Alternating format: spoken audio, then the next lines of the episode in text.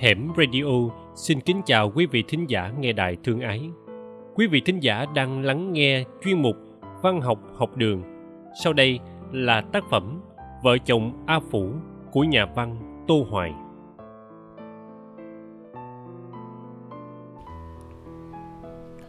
Vợ chồng A Phủ. Ai ở xa về, có việc vào nhà thống lý Bá Tra, thường trông thấy có một cô gái ngồi quay sợi gai bên tảng đá trước cửa cạnh tàu ngựa. Lúc nào cũng vậy, dù quay sợi, thái cỏ ngựa, dệt vải, chẻ củi hay đi cõng nước dưới khe suối lên, cô ấy cũng cúi mặt, mặt buồn rười rượi. Người ta nói nhà Bá Tra làm thống lý ăn của dân nhiều, đồn Tây lại cho muối về bán, giàu lắm, nhà có nhiều nương, nhiều bạc, nhiều thuốc phiện nhất làng. Thế thì con gái nó còn bao giờ phải xem cái khổ mà biết khổ mà buồn.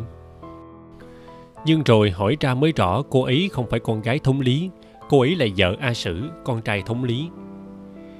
Mị về làm dâu nhà Bá Tra đã mấy năm, từ năm nào không nhớ, cũng không ai nhớ. Những người nghèo ở Hồng Ngài thì vẫn còn kể lại câu chuyện Mị về làm người nhà quan thống lý. Ngày xưa bố Mị lấy mẹ Mị không đủ tiền cưới, phải đến vay nhà thống lý, bố của thống lý Bá Tra bây giờ. Mỗi năm đem nộp lãi cho chủ nợ một nương ngô, đến tận khi hai vợ chồng về già mà vẫn chưa xong nợ. Người vợ chết cũng chưa trả hết nợ.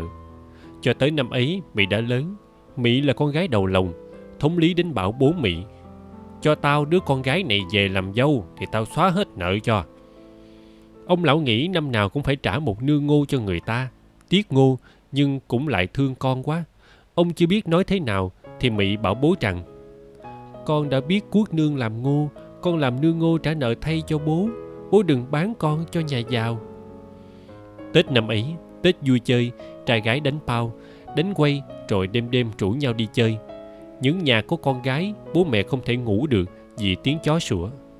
Suốt đêm, con trai đến nhà người mình yêu, đứng thổi sáo xung quanh vách. Trai đứng nhẵn cái chân vách đầu buồn Mị.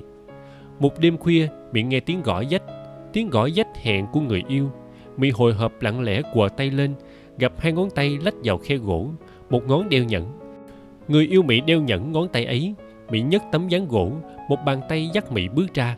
Mị vừa bước ra, lập tức có mấy người choàng đến, nhét áo vào miệng Mị rồi bịt mắt cõng Mị đi. Sáng hôm sau, Mị mới biết mình đang ngồi trong nhà thống lý, họ nhốt Mị vào buồng. Ngoài vách kia, tiếng nhạc sinh tiền cúng ma rập rờn nhảy múa. A Sử đến nhà bố Mị. A Sử nói: "Tôi đã đem con gái bố về cúng trình ma nhà tôi. Bây giờ tôi đến cho bố biết. Tiền bạc để cưới, bố tôi bảo đã đưa cả cho bố rồi." Rồi A Sử về. Ông lão nhớ câu nói của thống lý dạo trước: "Cho con gái về nhà thống lý thì trừ được nợ." Thế là cha mẹ ăn bạc nhà giàu kiếp trước, bây giờ người ta bắt con trừ nợ, không làm thế nào khác được rồi. Có đến mấy tháng, đêm nào Mị cũng khóc. Một hôm, Mị trốn về nhà, hai tròng mắt còn đỏ que. Trông thấy bố, Mị quỳ úp mặt xuống đất, nức nở. Bố Mị cũng khóc, đoán biết lòng con gái. "Mày về chào lại tao để mày đi chết đó hả? Mày chết nhưng nợ tao vẫn còn, quan lại bắt trả nợ. Mày chết rồi không lấy ai làm nương ngô, trả được nợ. Tao thì ốm yếu quá rồi, không được con ơi."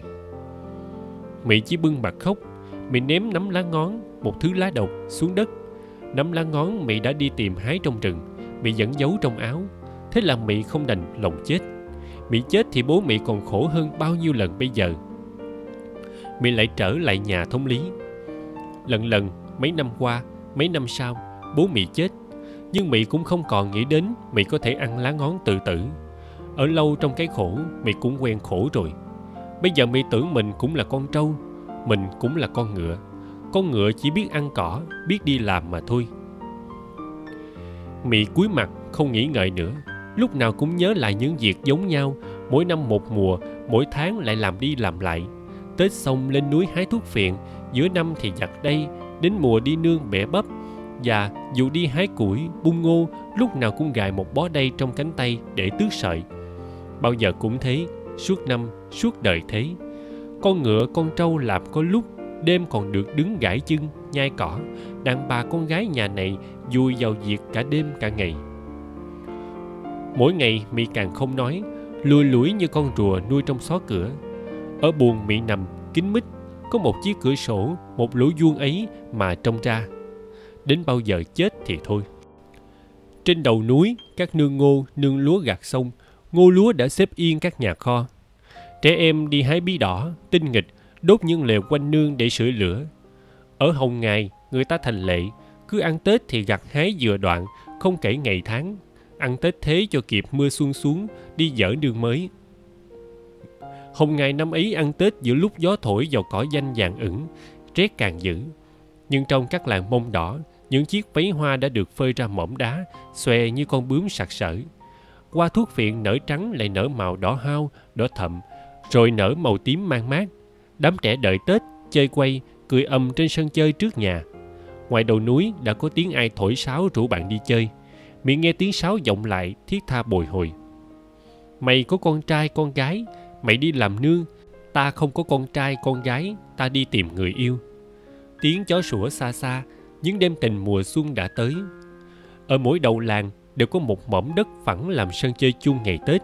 Trai gái trẻ con ra sân ấy tụ tập đánh bao, đánh quay, thổi sáo, thổi kèn và nhảy. Cả nhà thống lý ăn xong bữa cơm Tết cúng ma, xung quanh chiên đánh ầm ĩ, người ốp đồng vẫn nhảy lên xuống, rung bần bật. Vừa hết bữa cơm tiếp ngay cuộc rượu bên bếp lửa. Ngày Tết, Mỹ cũng uống rượu. Mỹ lén lấy hũ rượu, uống ực từng bát. Rồi say, Mỹ liệm mặt ngồi đó, nhìn người nhảy đồng, người hát. Nhưng lòng Mỹ đang sống về ngày trước, tay văng vẳng tiếng sáo gọi bạn đầu làng. Ngày trước, Mỹ thổi sáo giỏi. Mùa xuân đến, Mỹ uống rượu bên bếp và thổi sáo. Mỹ uống chiếc lá trên môi, thổi lá cũng hay như thổi sáo. Có biết bao người mê, cứ ngày đêm thổi sáo đi theo Mỹ hết núi này sang núi khác. Rượu tan lúc nào, người về, người đi chơi đã giãn cả, Mỹ không biết. Mỹ vẫn ngồi trơ một mình giữa nhà. Mãi sau Mỹ mới đứng dậy, nhưng Mỹ không bước ra đường, Mỹ từ từ vào buồng. Chẳng năm nào A Sử cho Mỹ đi chơi Tết. Bây giờ Mỹ ngồi xuống giường, trông ra cửa sổ lỗ vuông mờ mờ trăng trắng. Từ nãy Mỹ thấy phơi phới trở lại, trong lòng đột nhiên vui như những đêm Tết ngày trước. Mỹ trẻ, Mỹ vẫn còn trẻ, Mỹ muốn đi chơi. Bao nhiêu người có chồng cũng đi chơi Tết, huống chi A Sử với Mỹ không có lòng với nhau mà vẫn phải ở với nhau. Nếu có nắm lá ngón trong tay lúc này, Mỹ sẽ ăn cho chết ngay, chứ không buồn nhớ lại nữa.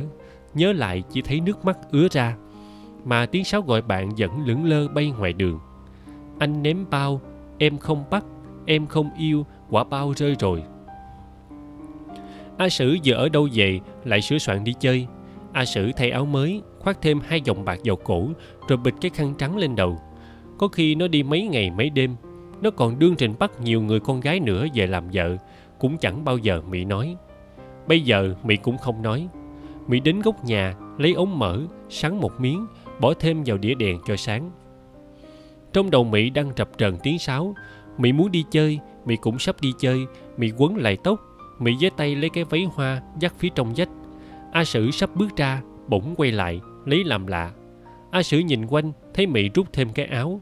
A Sử nói, mày muốn đi chơi hả? Mỹ không nói, A Sử cũng không hỏi thêm. A Sử bước lại, nắm Mỹ, lấy thắt lưng trói 2 tay Mỹ. Nó xách cả một thúng sợi đay ra trói đứng Mỹ vào cột nhà. Tóc Mỹ xõa xuống, A Sử quấn luôn tóc lên cột. Mỹ không cúi, không nghiêng được đầu nữa. Trói xong, A Sử thắt cái thắt lưng xanh ra ngoài áo, rồi phẩy tay tắt đèn, đi ra khép cửa buồng lại. Trong bóng tối, Mỹ đứng im, như không biết mình đang bị trói. Hơi rượu còn nồng nàn, Mỹ vẫn nghe thấy tiếng sáo đưa Mỹ đi theo những cuộc chơi. Em không yêu, quả bao rơi rồi, em yêu người nào, em bắt bao nào. Mỹ dùng bước đi, nhưng chân đau không cựa được. Mỹ không nghe tiếng sáo nữa, chỉ còn nghe tiếng chân ngựa đạp vào vách. Ngựa vẫn đứng yên, gãi chân, nhai cỏ. Mỹ thổn thức nghĩ mình không bằng con ngựa. Chó sủa xa xa, chừng đã khuya. Lúc này, lúc trai đang đến gõ vách làm hiệu, rủ người yêu dở vách ra rừng chơi. Mỹ nín khóc, Mỹ lại bồi hồi. Cả đêm Mỹ phải trói đứng như thế. Lúc thì khắp người bị dây trói thích lại đau nhức, lúc lại tràn trề tha thiết nhớ. Hơi rượu tỏa, tiếng sáo, tiếng chó sủa xa xa. Mỹ lúc mê lúc tỉnh, cho tới khi trời tan tản rồi không biết sáng từ bao giờ. Mỹ bàng hoàng tỉnh. Buổi sáng âm âm trong cái nhà gỗ rộng, vách bên cũng im ắng, không nghe tiếng lửa tréo trong lò nấu lợn, không một tiếng động. Không biết bên buồng quanh đó các chị vợ anh, vợ chú của A Sử có còn ở nhà. Không biết tất cả những người đàn bà khốn khổ sa vào nhà quan đã được đi chơi hay cũng đang phải trói như Mị, Mị không thể biết. Đời người đàn bà lấy chồng nhà giàu ở Hồng Ngài, một đời người chỉ biết đi theo đuôi một con ngựa của chồng. Mị chợt nhớ lại câu chuyện người ta vẫn kể. Đời trước, ở nhà thống lý Bá Tra có người trói vợ trong nhà 3 ngày rồi đi chơi. Khi về nhìn đến vợ đã chết rồi. Mị sợ quá, Mị cựa quậy xem mình còn sống hay chết. Cổ tay, đầu, bắp chân bị dây trói xiết lại, đau đứt từng mảnh thịt. Có tiếng xôn xao phía ngoài, rồi một đám đông vào nhà. Thống lý Bá Tra xuống ngựa dứt cương cho thị sống, một chức việc đi hầu thống lý như người làm mỏ thời trước, dắt ngựa vào tàu.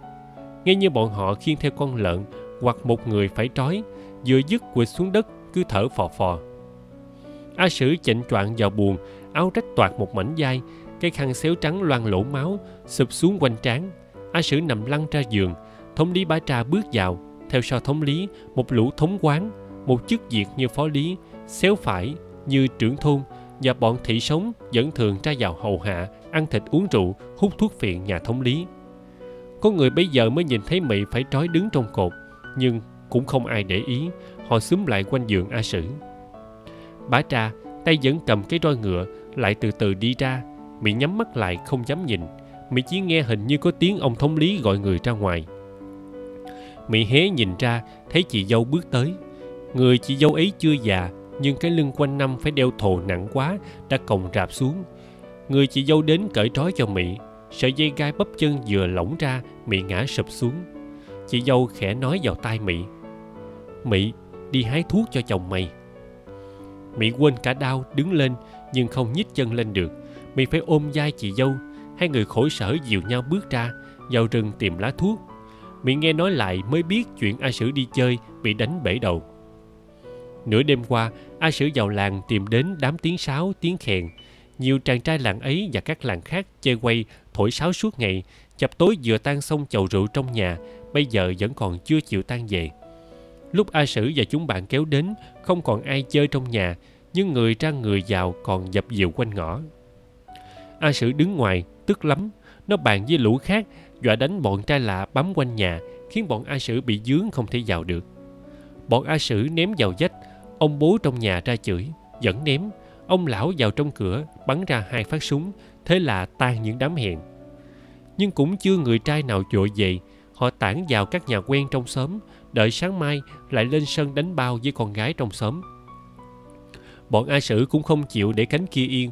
Sáng sớm, khi họ vừa ra đầu ngõ, bọn A Sử đã kéo đến gây sự. A Sử đi trước, nạm vòng bạc rủ xuống tua chỉ xanh đỏ, chỉ riêng con cái nhà quan trong làng mới được đeo.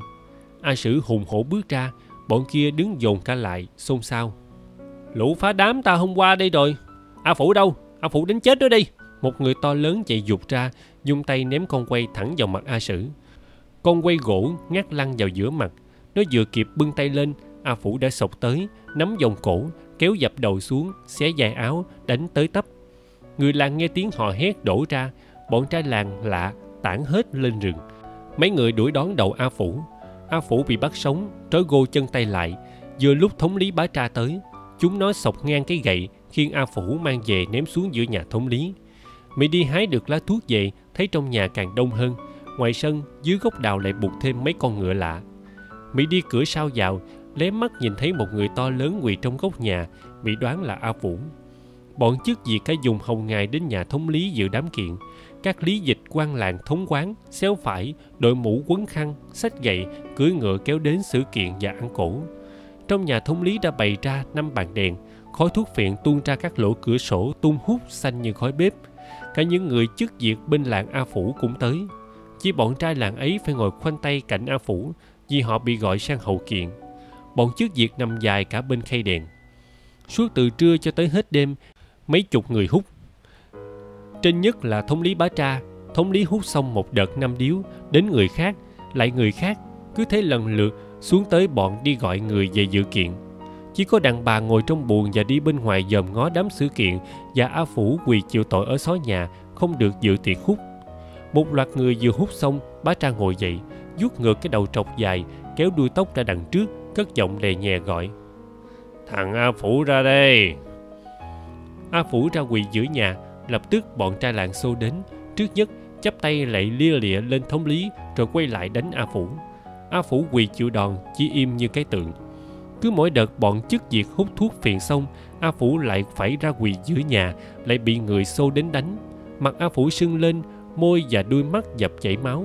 Người đánh người quỳ lại kể lễ chửi bới, xong một lượt đánh kể chửi lại hút. Khói thuốc phiện ngào ngạt tuôn qua các lỗ cửa sổ, rồi bá tra lại ngóc cổ lên, vuốt tóc gọi A Phủ. Cứ như thế suốt chiều, suốt đêm, càng hút càng tỉnh, càng đánh càng chửi càng hút. Trong buồng bên cạnh, Mỹ cũng thức suốt đêm, im lặng ngồi xoa thuốc giấu cho A Sử. Lúc nào Mỹ mỏi quá cựa mình, những chỗ lăn trói trong người lại đau ê ẩm. Mỹ lại gục đầu nằm thiếp, A Sử đập chân vào mặt Mỹ. Mỹ choàng thức, lại nhặt nắm lá thuốc xoa đều đều trên lưng chồng.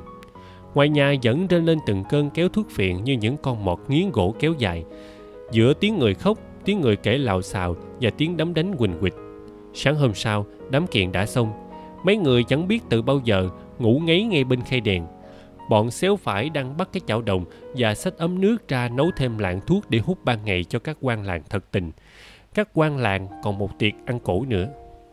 Thống lý mở tráp, lấy ra 100 đồng bạc qua, xoẹt bày lên trên mặt tráp, rồi nói: "Thằng A Phủ kia, mày đánh người thì làng xử mày phải nộp dạ cho người phải mày đánh là 20 đồng, nộp cho thống quán 5 đồng, mỗi xéo phải 2 đồng. Mỗi người đi gọi các quan làng về hậu kiện 5 hào. Mày phải mất tiền mời các quan hút thuốc từ hôm qua tới nay. Lại mất con lợn 20 cân. Chốc nửa mổ để các quan làng ăn dạ mày. A Phủ, mày đánh con quan làng, đáng lẽ làng xử mày tội chết. Nhưng làng tha cho mày được sống mà nộp dạ. Cả tiền phạt, tiền thuốc, tiền lợn, mày phải chịu 100 bạc trắng. Mày không có 100 bạc thì tao cho mày vay để mày ở nợ. Bao giờ có tiền trả thì tao cho mày về.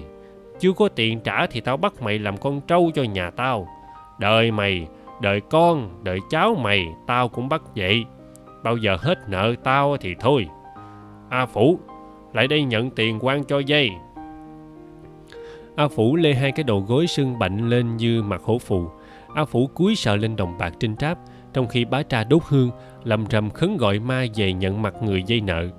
Bá tra khấn xong, A Phủ cũng nhặt xong bạc, nhưng chỉ nhặt làm phép lên như thế rồi lại để ngay xuống mặt tráp, rồi bá tra lại trút cả bạc vào trong tráp. Con lợn vừa bắt về cho A Phủ thết lạng ăn dạ đã kêu en ét ngoài sân. Đếm tiền rồi, A Phủ không phải quỳ phải đánh nữa. A Phủ đứng lên cầm con dao, chân đao bước tập tễnh cùng với trai làng ra chọc tiết làm thịt lợn hầu làng. Trong nhà thuốc phiện vẫn hút rào rào. Thế là từ đó A Phủ phải ở trừ nợ cho nhà quan thống lý. Đốt rừng, cày nương, cuốc nương, săn bò tót, bẫy hổ, chăn bò, chăn ngựa, quanh năm một thân một mình rong ruổi ngoài gò rừng. A Phủ đương tuổi sức lực, đi làm hay đi săn cái gì cũng phăng phăng, không còn có lúc nào trở về làng bên. Nhưng A Phủ cũng chẳng muốn trở về làm gì bên ấy. A Phủ cũng không phải người bên ấy. Bố mẹ đẻ A Phủ ở Hán Bìa. Năm xưa, làng Hán Bìa phải một trận bệnh đậu mùa, nhiều trẻ con cả người lớn chết, có nơi chết cả nhà. Còn sót lại một mình A Phủ. Có người làng đói bắt A Phủ đem xuống bán đổi lấy thóc cho người Thái dưới cánh đồng. A Phủ mới 11 tuổi, nhưng A Phủ ngang bướng, không chịu ở cánh đồng thấp. A Phủ trốn lên núi, lưu lạc đến Hồng Ngài, đi làm cho nhà người, lần nữa mùa này sang mùa khác. Chẳng bao lâu A Phủ đã lớn, biết đút lưỡi cày, biết đục cuốc, lại cày giỏi và đi săn bò tót rất bạo. A Phủ khỏe, chạy nhanh như ngựa. Con gái trong làng nhiều cô mê. Nhiều người nói đứa nào được A Phủ cũng bằng được con trâu tốt trong nhà, chẳng mấy lúc mà giàu. Người ta ao ước đùa thế thôi chứ phép rượu cũng chẳng to hơn phép làng.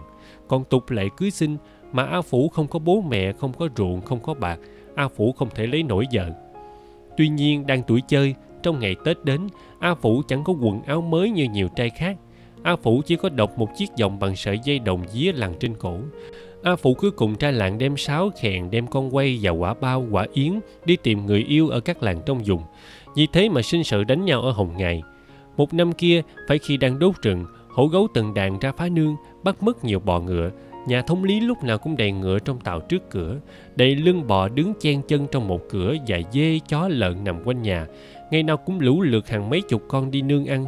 Bây giờ gặp khi rừng đói, mỗi lần bò ngựa đi nương, A Phủ phải ở lại trông. A Phủ ở lều hàng tháng ngoài nương, đêm đến dồn bò ngựa về nằm chầu nhau ngủ quanh liều.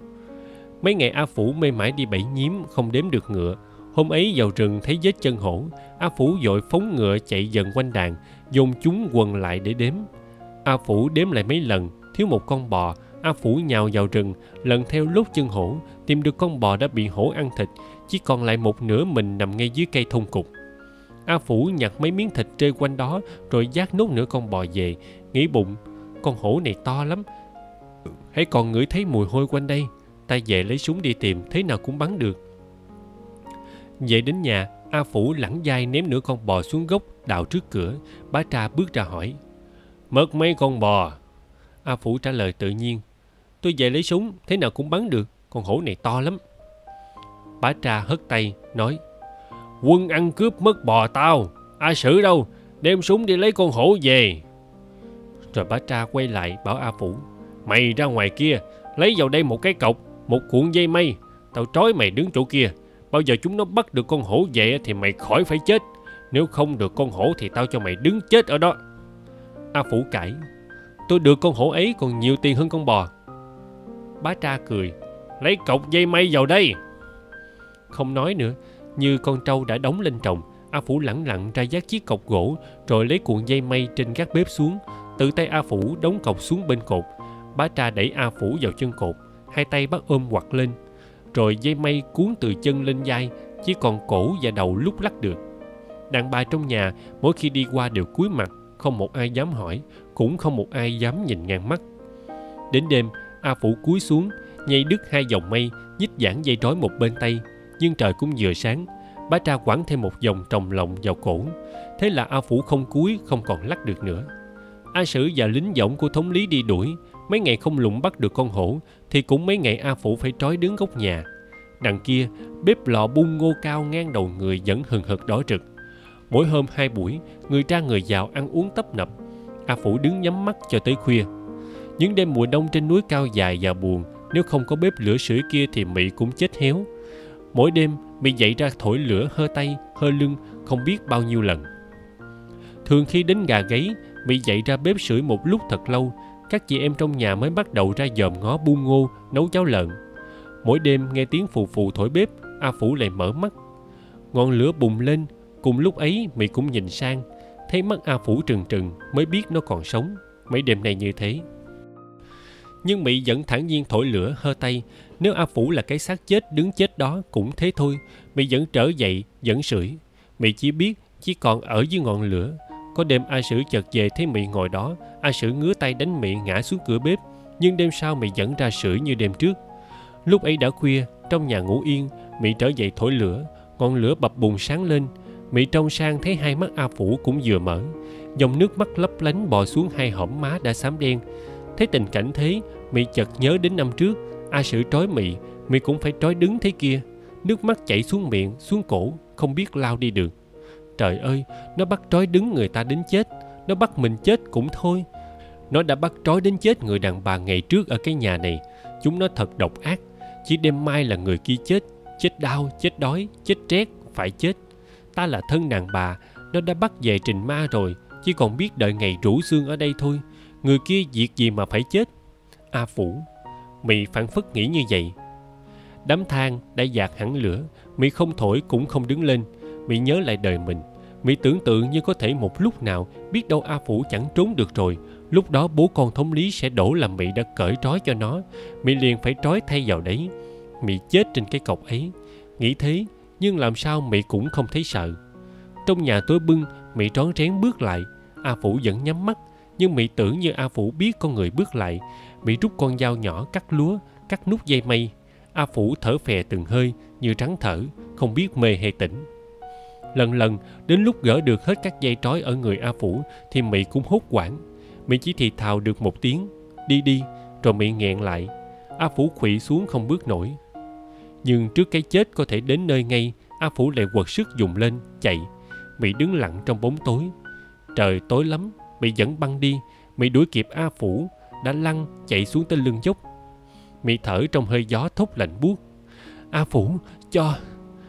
A Phủ chưa kịp nói, Mỹ lại vừa thở vừa nói: "Ở đây chết mất." A Phủ chợt hiểu. Hai người đỡ nhau lao xuống dốc núi. Hai người đi ròng rã hơn một tháng.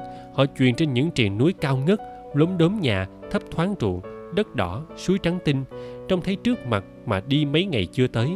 Từ Hồng Ngài xuống qua vùng ruộng ở Mường Hoài của người Thái, từ Nậm Cất sang Chống Chia, qua dốc lùng chùng phủng lại trở về bờ sông Đà, phía giữa Châu Phù Yên sang Châu Mai Sơn. Chỗ đầu mối giao thông của ngoài vùng tự do vào khu du kích của các dân tộc Thái, Dao, Mèo bên kia sông, rồi họ về trong những làng Mông Đỏ hẻo lánh vùng Phiềng Sa. Xa lắm rồi, thống lý không đuổi được nữa, họ nghĩ thế. Trồng rã, ăn rau rừng, củ nâu, mộc nhĩ, vừa hết mùa mưa tới Phiềng Sa. Hai người tới Phiềng Sa, ở đó không ai biết đó là A Phủ, người ở nợ nhà thống lý. Người ta ngỡ đây là hai vợ chồng trong nhà đông anh em ở bên kia dốc lùng chùng phủng. Nương dở được ít mà miệng ăn thì nhiều, anh em vợ chồng phải chia ra, đem nhau đi tìm ăn nơi khác. Hai người nhận là vợ chồng, mà thật thì A Phủ và Mỹ đã thành vợ chồng.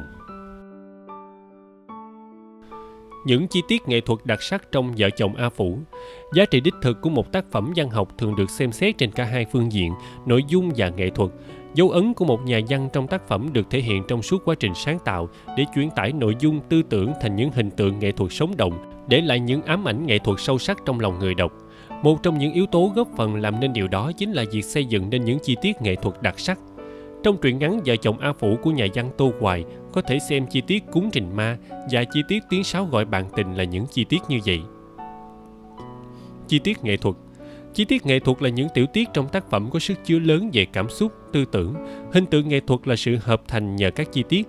Một tác phẩm được ví như bóng đèn điện thì những chi tiết hay như những sợi dây tóc phát sáng. Nguyễn Thành Tú. Lý luận văn học phân chia hai loại chi tiết. Chi tiết chỉ đóng vai trò vật liệu làm tiền đề cho sự phát triển của cốt truyện, là chi tiết thuộc về nghệ thuật. Còn chi tiết thể hiện rõ được sự cắt nghĩa, lý giải một hiện tượng đời sống, có sự chi phối sự vận động của hình tượng nghệ thuật, đó là chi tiết có tính nghệ thuật. Những chi tiết có tính phát sáng trong một tác phẩm, những chi tiết ám ảnh sâu sắc trong tâm trí người đọc thường là những chi tiết có tính nghệ thuật. Gấp trang sách cuối cùng truyện ngắn Chí Phèo của nhà văn Nam Cao, người đọc không thể quên được chi tiết bát cháo hành mà thị nở mang đến cho Chí sau đêm hắn say ở vườn chuối.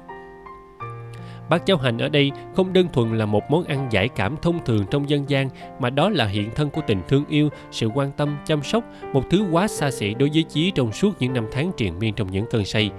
Mùi cháo hành đã đi vào tiềm thức của Chí, kể cả khi đã bị thị nở từ chối. Khi cánh cửa cuộc đời đã đóng sập ngay trước mắt, khi Chí đã uống không biết bao nhiêu rượu để quên đi bi kịch, bị cự tuyệt quyền làm người. Hơi cháo hành phản phất ám ảnh trong cuộc đời Chí Phèo và trở thành chi tiết nghệ thuật ám ảnh trong lòng người đọc. Thông qua chi tiết đó, nhà nhân đạo chủ nghĩa Nam Cao một lần nữa khẳng định sức sống tiềm tàng, bất diệt của thiên lương con người. Kết thúc truyện ngắn Chiếc thuyền ngoài xa của nhà văn Nguyễn Minh Châu là chi tiết về tấm ảnh của nghệ sĩ Phùng được chọn trong bộ lịch năm ấy. Đó là một bức ảnh đen trắng, nhưng mỗi lần ngắm kỹ, nghệ sĩ Phùng vẫn thấy hiện lên cái màu hồng hồng của ánh sương mai. Nhìn lâu hơn là hình ảnh người đàn bà đang bước ra khỏi tấm ảnh với những bước chậm rãi, bàn chân dẫm lên mặt đất chắc chắn, hòa lẫn trong đám đông. Chi tiết đã chuyển tải thông điệp của nhà văn Nguyễn Minh Châu tới người đọc. Nghệ thuật phải bắt nguồn từ đời sống, nghệ thuật phải vì cuộc đời mà phản ánh. Người nghệ sĩ phải trung thực, dũng cảm nhìn thẳng vào hiện thực. Ở đó có cái nhìn tập trung vào số phận con người, đặc biệt là những số phận khốn khổ. Trong tác phẩm Vợ Chồng A Phủ, nhà văn Tô Hoài cũng đã lựa chọn được nhiều chi tiết đắt giá. Chi tiết về nắm lá ngón, chi tiết về giọt nước mắt của A Phủ, và không thể không kể đến tục cúng trình ma và tiếng sáo trong đêm tình mùa xuân. Đó là những sợi dây tóc phát sáng kết nối mạch truyện, chuyển tải nội dung hiện thực và nội dung nhân đạo của tác phẩm. Chi tiết cúng trình ma.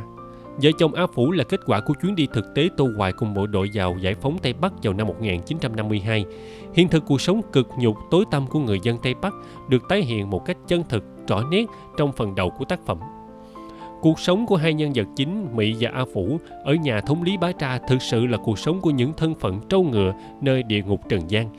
Ngoài việc phải chịu áp bức về thể xác, quần quật làm việc suốt ngày đêm, hết năm này đến năm khác thì Mỹ và A Phủ còn phải chịu thêm một sự áp bức nữa, đó là áp bức về tinh thần, với sự ám ảnh của con ma nhà thống lý. Sức mạnh của thần quyền đã triệt tiêu sự phản kháng ở những nạn nhân bị áp bức này. Vì tội đánh A Sử, con nhà quan, nên A Phủ bị người nhà thống lý bắt về xử kiện. Đó là một vụ xử kiện thật lạ lùng. Đám xử kiện nằm dài bên khay đèn, mấy chục người hút từ sáng đến trưa cho đến hết đêm. Bọn trai làng bắt A Phủ ra quỳ giữa nhà và xô đến đánh. Người thì đánh, người thì quỳ lại, kể lễ, chửi bới. Xong một lượt đánh, kể, chửi lại hút. Cứ như thế suốt chiều suốt đêm, càng hút càng tỉnh, càng đánh càng chửi càng hút.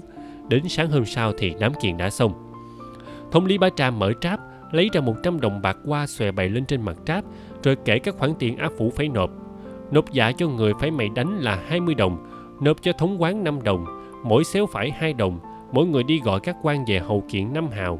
Mày phải mất tiền mời các quan hút thuốc từ hôm qua tới nay, lại mất con lợn 20 cân, chốc nửa mổ để các quan làng ăn dạ mày.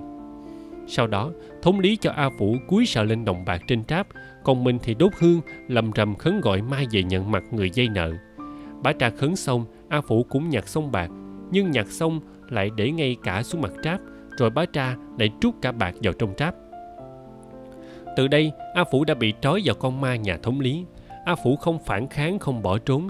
Cả khi bị trói đứng trong nhà thống lý, A Phủ vẫn chỉ lặng im như một tảng đá chờ gặp thần chết. A Phủ chính là nạn nhân của sự áp bức tàn bạo của chế độ cường quyền và thần quyền. Không chỉ riêng A Phủ, con ma nhà thống lý cũng là nỗi ám ảnh lớn đối với Mị, nhân vật chính của truyện. Ngay sau khi cướp Mị về, A Sử đã đem về cúng trình ma trong nhà rồi mới đến thông báo cho bố Mị. Tôi đã cướp được con gái bố làm vợ, tôi đem về cúng trình ma nhà tôi rồi, bây giờ tôi đến trình cho bố biết. Và kể từ đây, Mị sống kiếp trâu ngựa trong vòng quay, Tết xong thì lên núi hái thuốc phiện, giữa năm thì giặt đây, xe đây, đến mùa thì đi nương, bẻ bắp, và dù lúc đi hái củi, lúc bung ngô, lúc nào cũng gài một bó đay trong cánh tay để tước thành sợi. Bao giờ cũng thế, suốt năm suốt đời như thế. Cũng từ đây, Mị chấp nhận cuộc sống câm lặng lùi lủi như con rùa nuôi trong xó cửa, chấp nhận cả đêm bị trói đứng, khắp người bị dây trói thít lại, đau nhức, và chấp nhận cả những trận đánh ngã ngay xuống cửa bếp, bởi Mị đã cam phận, ta là thân đàn bà, nó đã bắt ta về trình ma nhà nó rồi, thì chỉ còn biết đợi ngày rũ xương ở đây thôi. Đối với người Hờ Mông trước đây, ma là thế lực thần quyền đáng sợ. Nó làm cho con người trở nên mê muội, tê liệt ý thức về quyền sống. Bọn thống lý đã lợi dụng thần quyền làm phương tiện áp bức của cường quyền. Phản ánh nỗi thống khổ của người dân miền núi Tây Bắc dưới áp bức của bọn thực dân chúa đất, Tô Hoài đã lựa chọn được một chi tiết đặc sắc. Con ma nhà thống lý không chỉ là nỗi ám ảnh trong số phận nhân vật, mà còn ám ảnh trong cả người đọc, ám ảnh nghệ thuật. Chi tiết tiếng sáo trong đêm tình mùa xuân. Trong truyện ngắn Vợ Chồng A Phủ, nếu tục cúng trình ma là một hủ tục ám ảnh đời sống tâm linh của người dân Tây Bắc, thì tiếng sáo gọi bạn tình lại trở thành một nét đẹp văn hóa trong đời sống sinh hoạt và tinh thần của con người nơi đây. Tiếng sáo xuất hiện trong thiên truyện lúc văng vẳng từ xa, có khi vọng lại thiết tha bổi hổi, lúc lững lơ bay ngoài đường, lúc lại rập rờn trong đầu Mị. Tiếng sáo làm nên một miền không gian êm dịu, nên thơ, thuộc về thế giới tâm hồn đẹp đẽ. Trong lời bài hát của người thổi sáo có khát vọng tự do và tình yêu của trai gái người Mèo. Mày có con trai con gái rồi, mày đi làm nương. Ta không có con trai con gái, ta đi tìm người yêu. Và cả những ước hẹn buông lơi. Anh ném bao, em không bắt. Em không yêu, quả bao rơi rồi. Em không yêu, quả bao rơi rồi. Em yêu người nào, em bắt bao nào. Với ý nghĩa đó, tiếng sáo đã trở thành sợi dây tóc phát sáng. Khi nó là một chi tiết nghệ thuật gắn với cuộc đời, số phận của nhân vật Mị, là hiện thân thế giới tâm hồn đẹp đẽ của cô gái Hờ Mông. Mị từng là một cô gái trẻ đẹp. Tết đến, trai đến đứng nhẵn cả chân vách đầu buồn Mị. Ngày đó Mị thổi sáo giỏi, Mị uống chiếc lá trên môi thổi lá cũng hay như thổi sáo. Có biết bao nhiêu người mê ngày đêm thổi sáo đi theo Mị. Nhưng vì món tiền mà bố mẹ Mị đã vay của nhà thống lý Bá Tra chưa trả được, nên Mị bị bắt về làm con dâu gạt nợ cho nhà thống lý. Từ đây, Mị sống cuộc sống tủi nhục, thê thảm. Ở lâu trong cái khổ, Mị quen khổ rồi. Mị âm thầm như một cái bóng. Mỗi ngày Mị càng không nói, lùi lủi như con rùa nuôi trong xó cửa. Nhưng rồi mùa xuân hồng ngài mang theo màu sắc, âm thanh và sự rộn rã đã đánh thức sức sống tiềm tàng ở cô gái sống mà như đã chết. Quá trình thức tỉnh của Mị gắn liền với sự vọng về của tiếng sáo. Tiếng sáo trở thành chất xúc tác mạnh mẽ lay tỉnh một tâm hồn ngủ yên trong đêm lặng. Lần đầu tiên tiếng sáo xuất hiện trong tác phẩm, cũng là lần đầu tiên sau bao ngày dài câm nín ở nhà thống lý, Mị nghe tiếng sáo vọng lại thiết tha bổi hổi. Mị ngồi nhẩm thầm bài hát người đang thổi. Tiếng sáo làm rung lên cảm xúc trong tâm hồn Mị. Sự thay đổi đó chứng tỏ hồn Mị chưa chết. Mị đang sống lại, lòng Mị đã có sợi dây xúc cảm. Mị đang sống với giai điệu, với ý nghĩa lời bài hát người đang thổi. Trong không khí đón Tết, nhìn cảnh người nhảy đồng, người hát có thêm cái nồng nàn của rượu. Khi Mị uống ực từng bài, tiếng sáo đã đưa Mị về quá khứ. Lòng Mị thì đang sống về ngày trước, tay Mị dăng dẳng tiếng sáo. Từ đây, tiếng sáo thức dậy khát dòng sống, sức sống trong Mị. Mị thấy phơi phới trở lại, trong lòng đột nhiên vui sướng. Mị trẻ lắm, vẫn còn trẻ, Mị muốn đi chơi. Nghĩ đến cảnh A Sử với Mị không có lòng với nhau mà vẫn phải ở với nhau, trong Mị xuất hiện suy nghĩ, nếu có nắm lá ngón trong tay lúc này, Mị sẽ ăn cho chết ngay chứ không buồn nhớ lại. Nhớ lại chỉ thấy nước mắt ứa ra. Như vậy là tiếng sáo gọi bạn yêu lững lơ bên ngoài đường kia chính là tấm gương soi hắt lại để Mị nhìn rõ hơn về cuộc sống hiện tại của mình. Mị đã muốn chết ngay, nghĩa là Mị đã không chấp nhận hoàn cảnh, Mị đang muốn phản kháng lại. Đây là điều hoàn toàn khác với Mị lầm lũi suốt bao tháng ngày trong nhà thống lý. Nhìn thấy A Sử chuẩn bị đi chơi, bây giờ Mị cũng không nói. Mị đến góc nhà lấy ống mỡ, sắn một miếng bỏ thêm vào đĩa đèn cho sáng. Mị muốn thắp sáng thêm khát vọng sống mới nhen nhóm tìm về. Trong đầu Mị đang rập rờn tiếng sáo. Tiếng sáo dậy gọi Mị, thôi thúc Mị. Điệp khúc Mị muốn đi chơi một lần nữa bùng lên. Mị cũng sắp đi chơi. Ngay sau đó, hàng loạt các hoạt động diễn ra một cách nhanh chóng. Mị quấn tóc, giơ tay lấy cái váy hoa vắt ở trong phách. Như thể Mị đang thực hiện hành động giải phóng cho mình, cởi bỏ khỏi sự trói buộc của con ma nhà thống lý, thoát khỏi căn buồng kín mít của Mị. Căn buồng chỉ có một chiếc cửa sổ một lỗ vuông bằng bàn tay. Lúc nào trông ra cũng chỉ thấy trăng trắng, không biết là sương hay nắng. Thế rồi khát vọng ấy mới được nhen nhóm, ngay lập tức đã bị A Sử chặn lại. A Sử đã nắm Mị, lấy thắt lưng trói hai tay Mị. Nó xách cả một thúng sợi dây ra trói đứng Mị vào cột nhà. Tóc Mị xõa xuống, A Sử quấn luôn tóc lên cột, làm cho Mị không cúi không nghiêng được đầu nữa.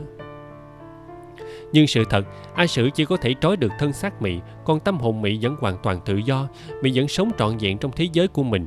Trong bóng tối, Mị đứng lặng im như không biết mình đang bị trói. Hơi rượu còn nồng nàn, Mị vẫn nghe tiếng sáo đưa Mị đi theo những cuộc chơi, những đám chơi. Như vậy, tiếng sáo là chất xúc tác làm thay đổi tâm lý nhân vật Mị, giúp người đọc nhận ra sức sống tiềm tàng ở Mị, một sức sống mãnh liệt không gì có thể hủy diệt.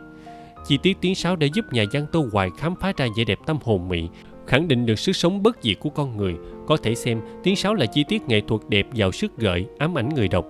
Nhân vật Mị trong hoàn cảnh này làm ta liên tưởng đến quá trình thức tỉnh của nhân vật Chí Phèo trong tác phẩm cùng tên của nhà văn Nam Cao. Những nhà văn lớn vẫn thường là những nhà nhân đạo chủ nghĩa, cả Nam Cao và Tô Hoài đều là những nhà văn như thế.